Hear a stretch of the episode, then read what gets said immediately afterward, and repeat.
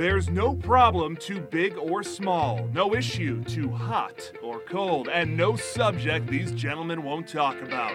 Let's head into the lab to see what they're working to figure out today. Welcome to Figure It Out. This is George Grumbacher. We've got an awesome show for you coming up. This week, I was joined by Julia Meyerson, the founder and executive director of Vista College Prep, a K 5 charter school system in Phoenix, Arizona. We had a great conversation that covered why and how she started a school, her beliefs on the role of schools and the enormous importance of teachers, to the necessity of teaching and living values on a daily basis, and finally, her advice to parents and community members who are interested in helping kids get the most out of their academic experiences. You can find out more about Julia at vistacollegeprep.org, and I definitely encourage you to check it out. Please subscribe to the show, leave us a review, like us on Facebook. That's enough about that. Let's go. Let's get into it and get down to it. Welcome to Figure It Out. This is George Grumbacher. Joining us in spirit today is Centauri Minor, and helping us move from awareness to action is Julia Meyerson, founder and executive director of Vista College Preparatory. Welcome. Thank you for having me. I told you when we sat down that I normally will rattle Centauri's cage a little bit because he's not here. I'm going to try to rattle yours a little bit, sort of. I was looking at your website, and it looks like the results from the 2000 and 2016-17 Arizona Merit tells us that your results are almost twice as good as the state's from a literacy literary literacy standpoint. and I was just curious how you expect to attract new students like that. it's difficult, yes. Um, uh, yes, that's definitely part of our uh, uh, key items that we like to share with families. We think that that idea of academic expectation that we hold for our students and then ultimately the results and outcomes we get for our kids um, is absolutely what helps keep us grow. I was talking to the young man at the at the front desk when I walked in and I asked him what he liked about working here, and he said a lot of things, but certainly he said that he feels like the kids understand what the expectations of them are, and he mm-hmm. also feels that they really respond to that. Mm-hmm. That's something that you're purposeful about. Definitely. I think sort of the intentionality that we want to bring to our academic model is at the forefront of everything we do, both in terms of, and I would hope actually that our teachers would say the same thing actually, is that they also know what is expected of them. We're incredibly transparent always. We have extensive professional development. Our coaches are always in teachers' classrooms. Um, and so I think it's actually that idea that our teachers also know what's really expected of them in terms of how to move our students forward. Uh, faster, um, I think is a, a, not only a critical piece of our model, but something that I'm particularly proud of at our school. Nice. So mm-hmm. you are celebrating your fifth year in existence, mm-hmm. probably this month. I think I saw from your website. About, yeah. So that's really exciting. Congratulations. Thank you. Uh, did you always knew did you always know that you wanted to, to, to found a, a, a charter school? um, well, I would say um, not at the beginning, no. Um, after college, I joined Teach for America, and uh, I'm actually from Arizona, originally born and raised, so one of the few native Arizonans. Uh, but after college, joined Teach for America and moved to New York City and taught first grade in the South Bronx. Um, and it was around that time, actually, that the mayor had been, Mayor Bloomberg had been getting really involved in education. So I became fascinated with how education could be impacted from a political perspective, and then actually moved to Washington, D.C., uh, as many do who are interested in politics, uh, and worked for a political committee for four years. Um, and wasn't doing as much in education at that point and, and missed it terribly. And knew that I wanted to move back to Arizona and do something more meaningful. And so at that point, the idea of being able to create a school um, and really study best practices is exactly what, what motivated me at that time. Cool. Yes. So I unfortunately don't know much about what Mayor Bloomberg was able to do. I imagine quite a bit. Mm. Um, was he able to, to change that system? So I think many would argue yes, and many would argue no, right? I think that that's the that was what ultimately interested me is is what could politics do, or how politics could ultimately impact education reform. Um, when I was teaching, um, I wasn't given a curriculum. I was kind of learning by non-example throughout my teaching experience, and I knew that I wanted to, if I were to create a school, I'd want to make sure that it was kind of the opposite of, of the experience I had. I think the experience that I had in in New York was what solidified my interest and passion for education, but it was not until I actually stepped out of that experience and ultimately participated in a fellowship program around what does it actually mean to run a high performing school serving low income students? And so I left my teaching experience thinking I was a pretty good teacher. I was told, you know, oh, people would be brought into my classroom pretty frequently. Um, but it was not until I had the opportunity to go through this fellowship, go into classrooms where teachers were literally just changing the trajectory of their students' lives when I actually realized that I was not a good teacher. And what actually is possible in education is not something I had had seen, and I knew that that's what I wanted to create here in Arizona. Got it. So you saw what great teachers look like. And, and said, then said, "Great, if that's what it looks like, we're replicating that exactly, and that is what our school is founded on. We are literally founded on what are these best practices across the country from high performing schools serving low income students. And I visited probably over 60 schools. There were a few then in particular, most actually in Newark, New Jersey, that I went and spent kind of a year going back and forth between Phoenix and Newark to study this set of schools um, because they were just consistently um, crushing it for their kids. I mean, literally blowing every other school out of the water. Their kids were achieving at the highest levels, and I knew that that is what I wanted Vista College Prep to look like. Wow. So you just researched them and you said, hey, my name's Julie. I'm out in Arizona. I want to start Basically. a school. And you guys are you guys are awesome. Can I come shadow you guys? Something They're like sure. Yeah, a little bit, a little bit, yeah, something like that. that yeah, just that easy. Yeah, pretty standard, simple email. So. right. Well, but you, you reached out and you, you made it happen. So awesome. So, what, from your perspective, is the role? And just to just to level set, I'll, I'll, I'll have given people some background on the school in the introduction. But this mm-hmm. is a K through 5 mm-hmm. uh, school. What do you believe that the role of a school should be in a child's life? um, I firmly believe that it is our job to close the achievement gap here. And our students are coming to us often two to three grade levels behind.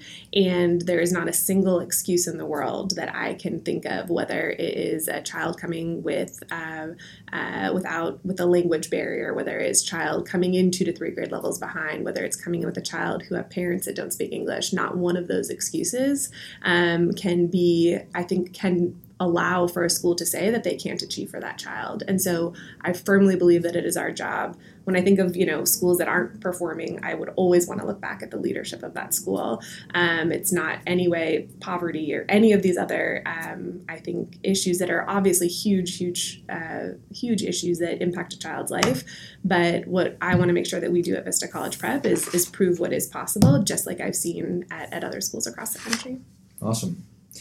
And the role of a teacher in the role of a teacher. Um, they, I, you know, I think the the principal of the building is just one of the most important people in that building because you know everybody, of course, says, of course, it's the teacher, and I, I firmly believe that. But if you have a good leader, they will attract phenomenal teachers. And no teacher wants to work, I think, for a leader that isn't able to to get it done. And so I'm I'm so proud of the two principals that we have. We have two campuses. We're currently at our Hadley campus downtown. We have a phenomenal principal. We just opened a, our campus at a second building second campus in Maryvale. Um, and I'm particularly proud because it was actually one of our founding kindergarten teachers who is now the principal at that building. And so nice. to see her have having grown in the organization is, is pretty awesome. That's very awesome.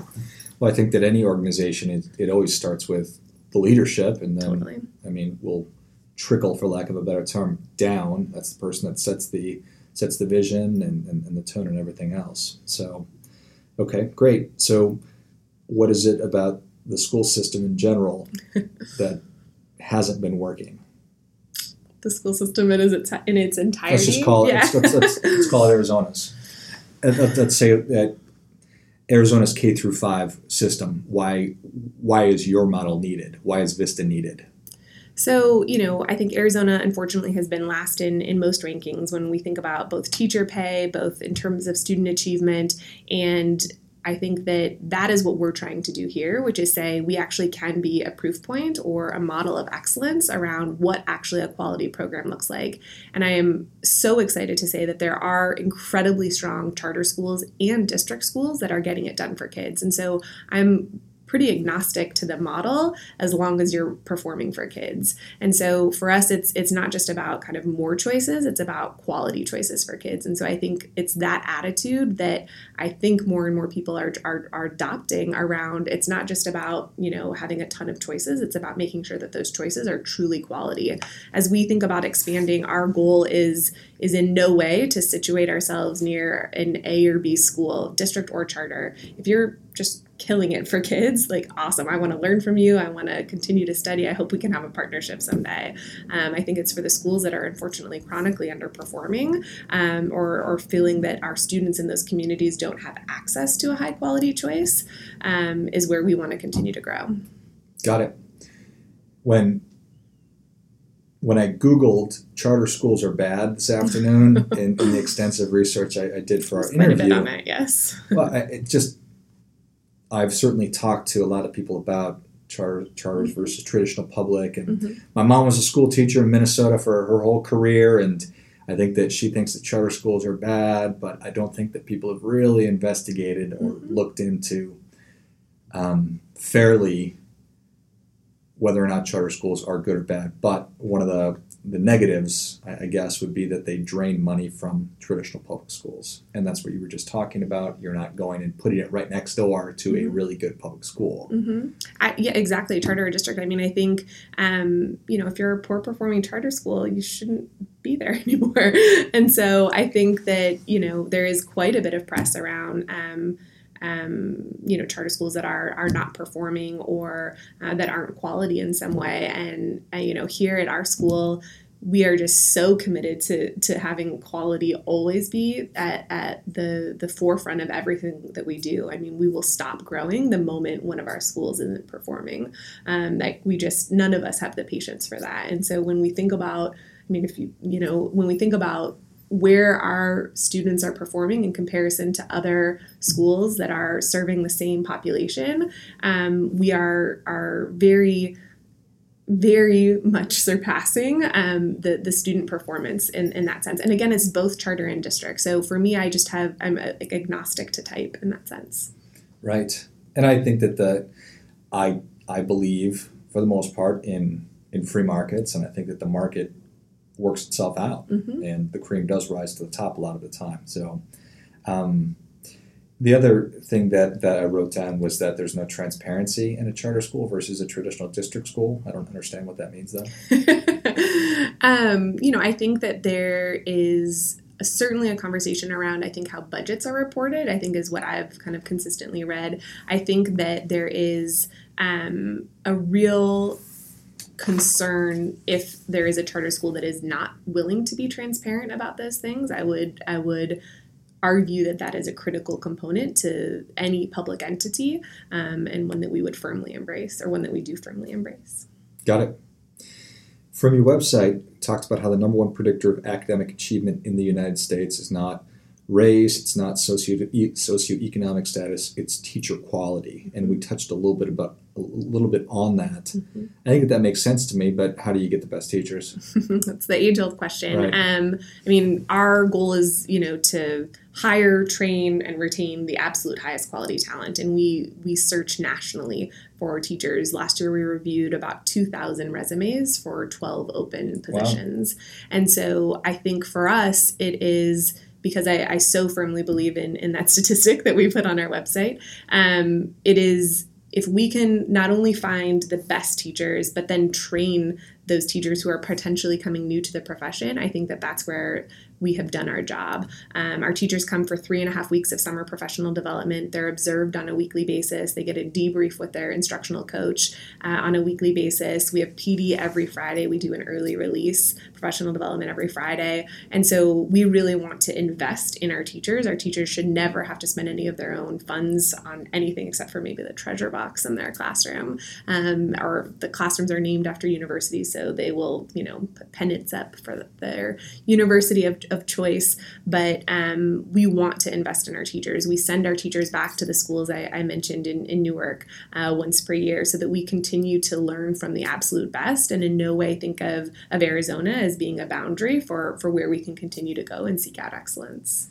2,000 candidates from all over the country. Are you pulling from Teach for America or where do you source names? So, a variety. Um, we'll definitely look at Teach for America. We will definitely just put postings out, you know, Indeed. Um, I always tell the story of our principal in Maryvale. When I first opened the school to for our, our kindergarten posting, she applied through a Craigslist posting I had put up. So, That's it is funny. literally from every source we can think of. And frankly, something we always want to be better at and always want to continue. We hope, you know, referrals from our current teachers teachers. Um, for our first three years, we had 100% retention of our teachers, and that was when I was asking them to ride the bus at 5:45 in the morning, and all sorts of crazy things that you do in your first year of, of opening. Um, and so I think that it is the idea that we've created a place where teachers, I think, can feel successful that will, I think, allow them to want to stay. Right. Clearly, those people that, that stuck around and are still here, they, they buy into the vision and they clearly yes. are, are, are in line with it. So these people don't necessarily have teaching degrees. That's correct. So, as a charter school, you do not necessarily have to have had a certification to actually teach. And I think, you know, when you think about um, a, a school being able to select that person, so say you went to the Barrett Honors College and you got a degree in math, but you didn't necessarily get a teaching degree. Well, what we'd like to do is say, actually, that's awesome that you have that phenomenal math expertise. What we can do is actually train you and give you the skills needed to be a phenomenal teacher. I think there are a few kind of prerequisites that we look for that I just know that I can't train. So, are you aligned to our mission and vision? Do you firmly believe that all students can learn? Uh, are you receptive to feedback? Are you okay with me coming into your classroom and interrupting and giving you that live coaching and, and support? Um, do you have this level of grit that we want to see? Our teachers work from seven to five. We have a longer school day uh, than most traditional charter and district schools. Um, do you want that? Do you want to actually work from seven to five um, every day? So it's it's sort of evaluating those elements during the interview process because then we can say, hey, we actually have a very clear and thoughtful professional development trajectory for a brand new teacher, or if you haven't had that teaching experience, and we want to be able to provide that for you.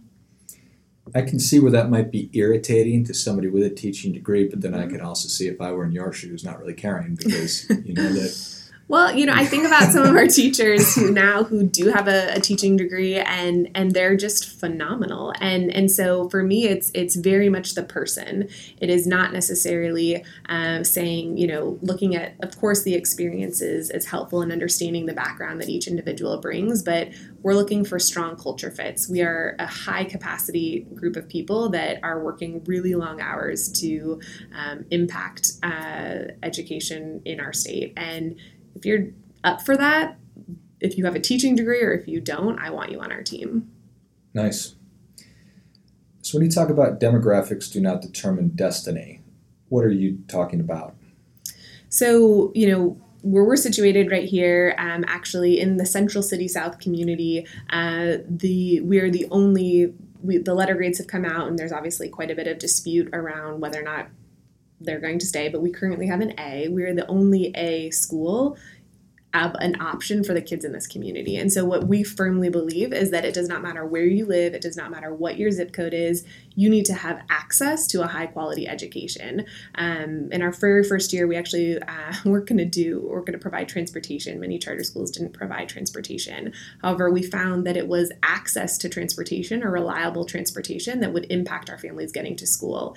And so, we kind of our second week of school said, "Great, we're going to purchase a school bus because if you don't have access to to that quality education, it's not true choice. And so that hmm. whole idea of demographics don't determine destiny is very much rooted in the fact that it does it should not matter where you live in our state. You should always have access to a quality education. Got it. I think that that I couldn't agree with you more about that. Congratulations on being the on, on receiving the A. Thank you. do, do, you refer that do you refer to that as a grade or is that a, it's a technically rating? a letter yeah letter grade rating. Now it could change there so there's been some um, uh, i think they're in no way final. They've certainly been released publicly but they're in no way final so that could change. Right. Anything is possible. Anything is, is possible that's true. College prep begins in kindergarten.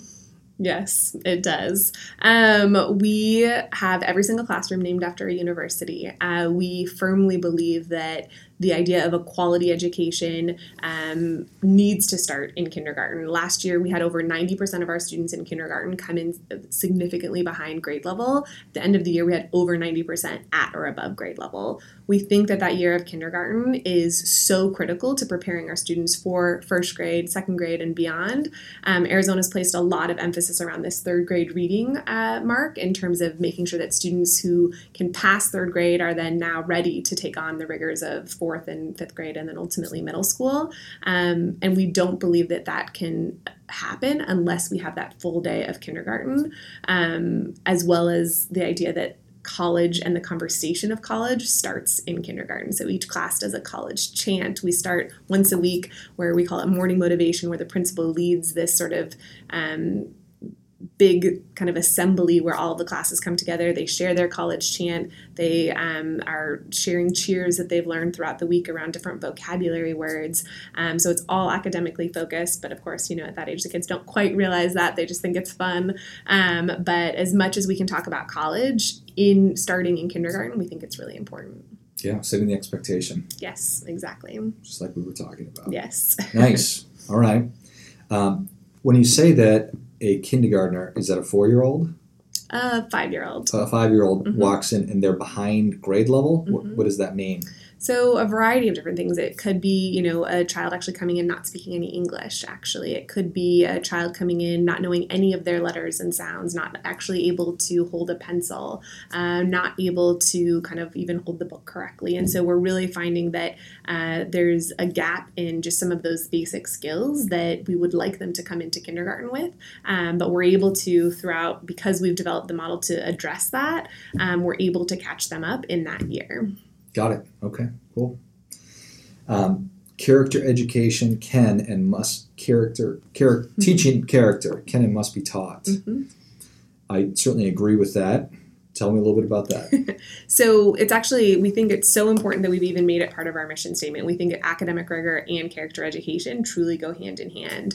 Um, in our very for the first five years, we have uh, done, uh, we have a set of core values. Part of that morning motivation that I shared is also talking about one of the core values. There's core value competitions. Um, it looks a little bit different in kindergarten through second grade than it does in third through fifth grade. Um, as I shared earlier, even with our academic model, we searched and, and tried to find who who is the best at teaching literacy, who is the best at teaching math, and we want to model ourselves after them.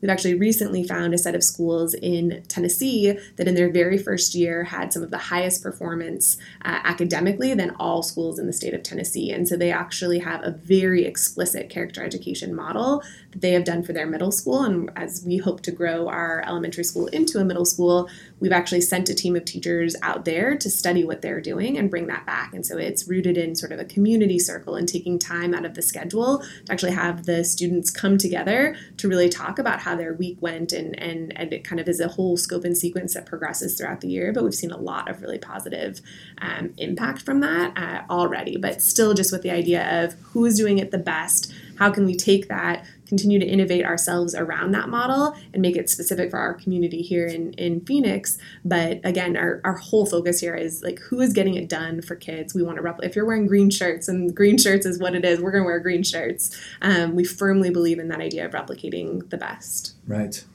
So the idea of teaching character oftentimes or does manifest itself in reinforcing the values. Absolutely. Absolutely. And and and the idea of the teaching the character, I mean, we're creating the next generation of leaders for our state. And so we want to ensure that we're not only setting them up to be strong academically, but also equipping them with additional skills that they need to be successful.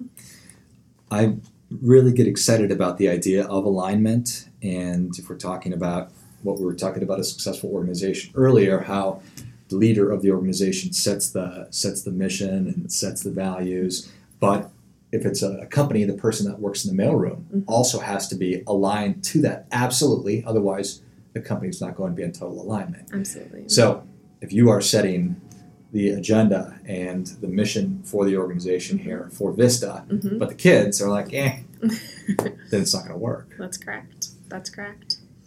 I mean, I think that's that's absolutely right. I think for both our staff and for our students, we we talk a lot for our staff. Um, we something called core observable behaviors. And so they're actual um, kind of shout outs that our staff will give one another for somebody who's exemplifying that particular core value or core observable behavior. So something, um, you know, it's not just respect, it's actually, you know, doing what you say you will. And so how we can show that with amongst our team is a critical piece of, of, of our kind of adult culture here as well, because we really, really value that. I was just on the phone doing some interviews for teachers for next year.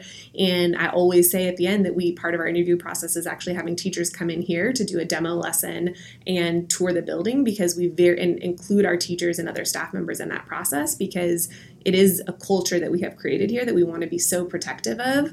Um, you absolutely, as a teacher who's working really, really hard, don't in any way want to think that the person next door to you isn't working as hard as you. And so we really try and screen for that, and and also allow that other person to come in and hopefully and self-select out if they say, "Whoa, this is this is people are crazy. This is not for me." Totally fine. Um, we want that to happen and that interaction to to occur. Yeah, you want to happen. You want to discover that as early as possible. Ideally, sure. yes. um, awesome. I think that actually affecting positive change and having that change be lasting requires that somebody wants to do it, that they know how to do it, and that there's a supportive community um, that's that's that's around to reinforce and hold accountable and, and to help and, Mm-hmm. and, and, and to celebrate Definitely. and, and, and to coach up and everything else. And that's true in in anything. I would imagine. I mean, we just were having this conversation as we think about supporting uh, teachers as we plan our, our professional development for the next year. I mean, we always say for our teachers, if your students didn't weren't successful on that assessment, the first place you look is yourself, right? You say, what did I not do as a teacher in order to prepare my students for being successful? And then our coaches do the same thing. If that teacher didn't get that lesson correctly, great. What is it actually that I didn't do as a coach to ensure that that teacher was prepared? So I think that accountability is is critical.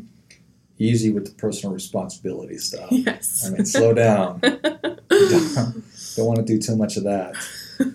Um, I, I think that that's really exciting. Um, and I, I also, you may be in a unique position, being that you've researched and looked at so many different schools from all over the country, Mhm. and perhaps the really successful ones are the ones that have identified we really need to get this alignment Mhm. with the values Mm-hmm. from the leadership to the teachers to the students. Mm-hmm. Do you think that it's a function of that the values are lacking in kids these days? I hate to say that, I know. but- See, I would then again put it back on the adults in the building. I think that it is it is you know we would we just we refuse to accept that it is again thinking about that classroom if the students didn't do well on the assessment it's not the kids. It's 100% the teaching then. Of course there are going to be extenuating circumstances. Maybe there was a couple kiddos that had more absences that month or not. But collectively you know we you know you get what you expect is what we tell our teachers all the time. And so it is if your expectations are high, if you're setting that bar really high, if you're saying that no, I do believe it is possible for all students to be successful here, you will. And we've we've now and we're able to in, in the first year when I was telling people that you know, I didn't, I was, I promise it's true. And now we can say, listen, we have now five years of, of, of doing this and we've been successful every other year. So you can't tell me actually that it's just your group of kids or, you know, this grade or whatever that is that, that can't be successful because we've now proven that it is possible. right? And I would never blame the kids. I- I mm-hmm. would certainly say that it's 100% the adults in the Yeah. room. And I, I, I'm, I'm just I'm just curious, mm-hmm. and it's something I've been pondering as of late.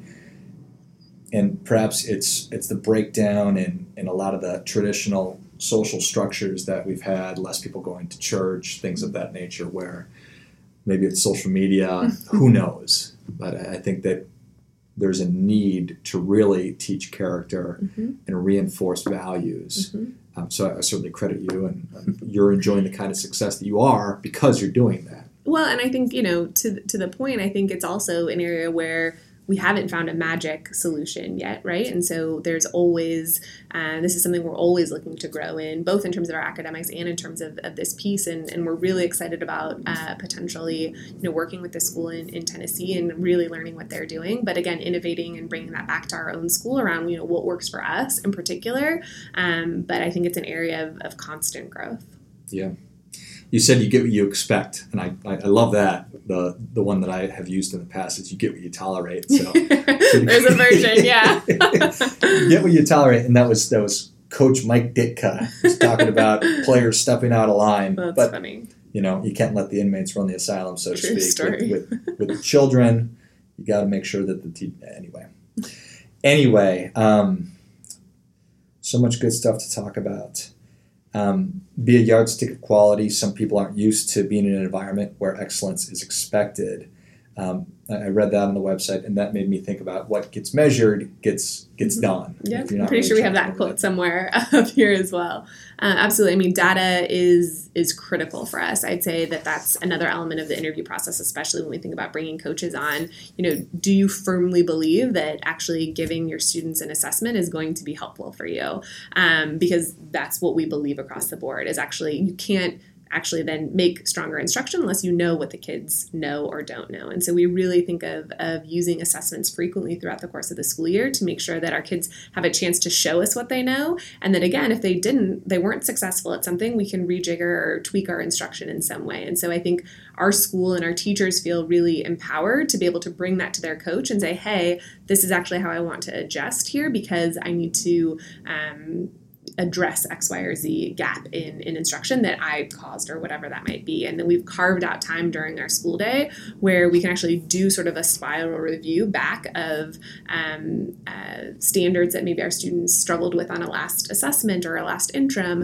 Um, and so trying to, to carve that time out so that our teachers feel like they can actually go back and address those skills rather than just moving on if, if somebody had a gap in something. So absolutely, I mean, the measurement of data is critical for us. And, and I guess to your point, more importantly, the right data um, is is a huge part of our model. Yeah, makes sense.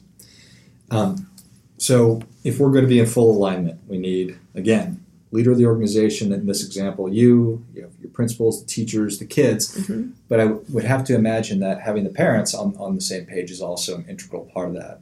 Absolutely. It's a huge component of our model, 100%. Uh, we actually do a home visit to every single new to Vista College prep family over the course of the summer, uh, where we actually go um, talk a little bit about homework expectations, talk a little bit about what the day is going to be like, You go to parents, you go to the kid's house. go to their homes. Oh wow! Um, and so I did them in our first year, and actually our principals and our staff get to participate, but usually our operations folks and our, our, our fellows get to participate in that as well.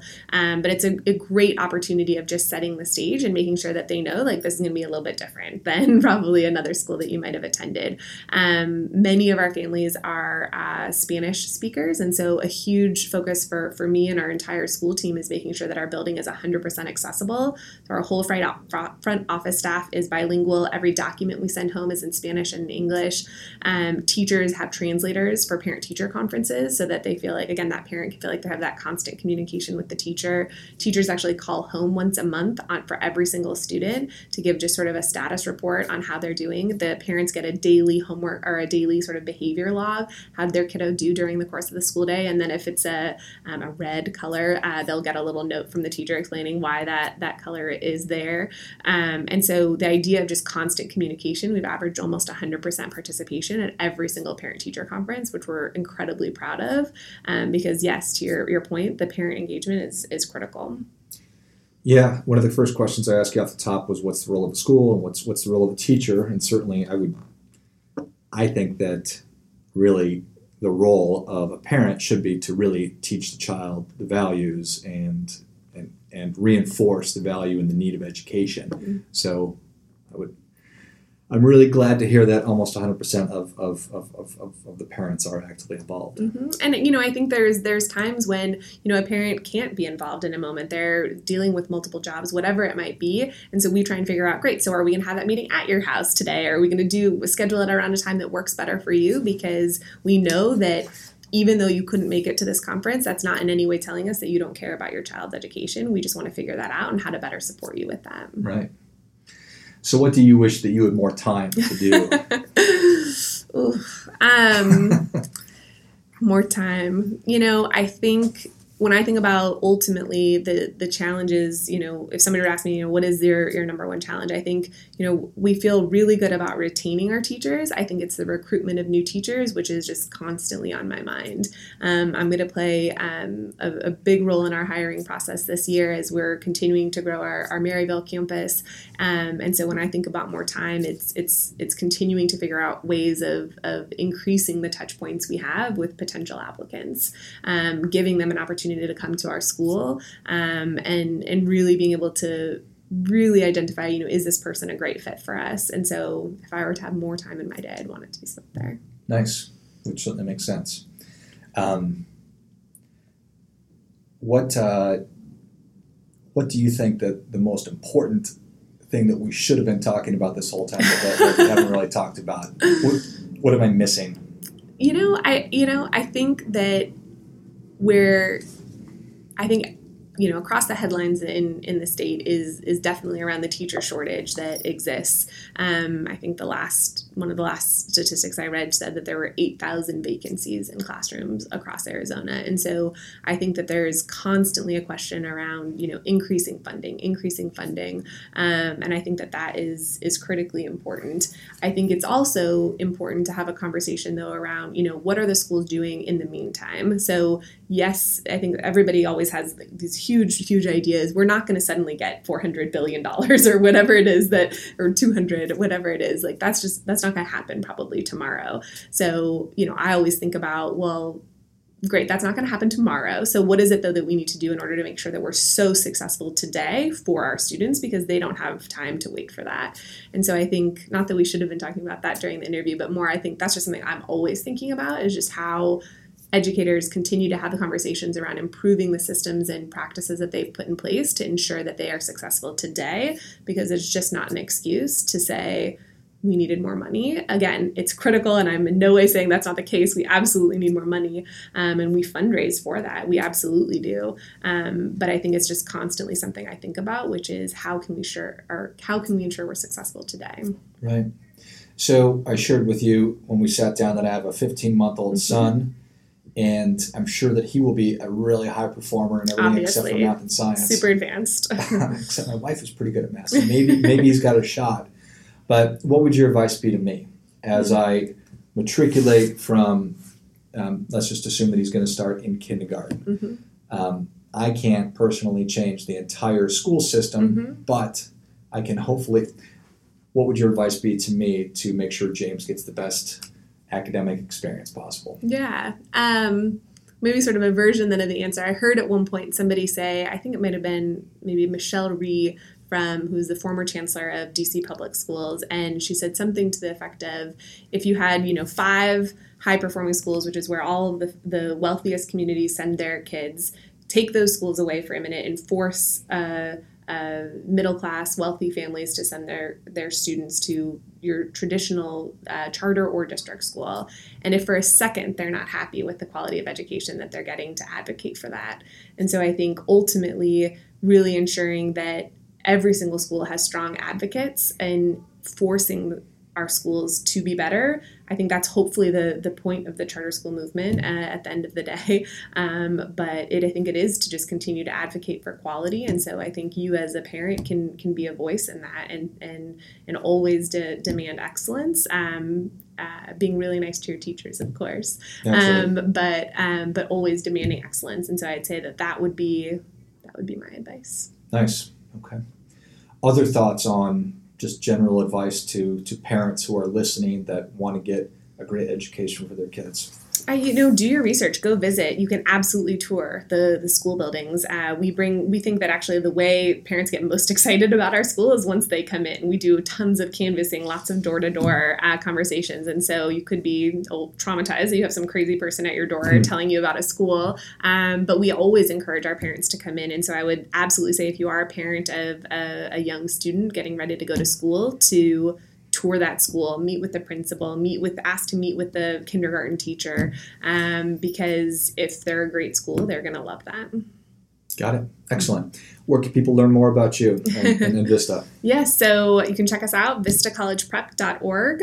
Um, and we love having visitors come in for tours and, and showcasing the amazing work that our teachers do. And, and they are truly amazing. They literally get here, some of them at 6.30 in the morning, stay till 6 o'clock in the evening.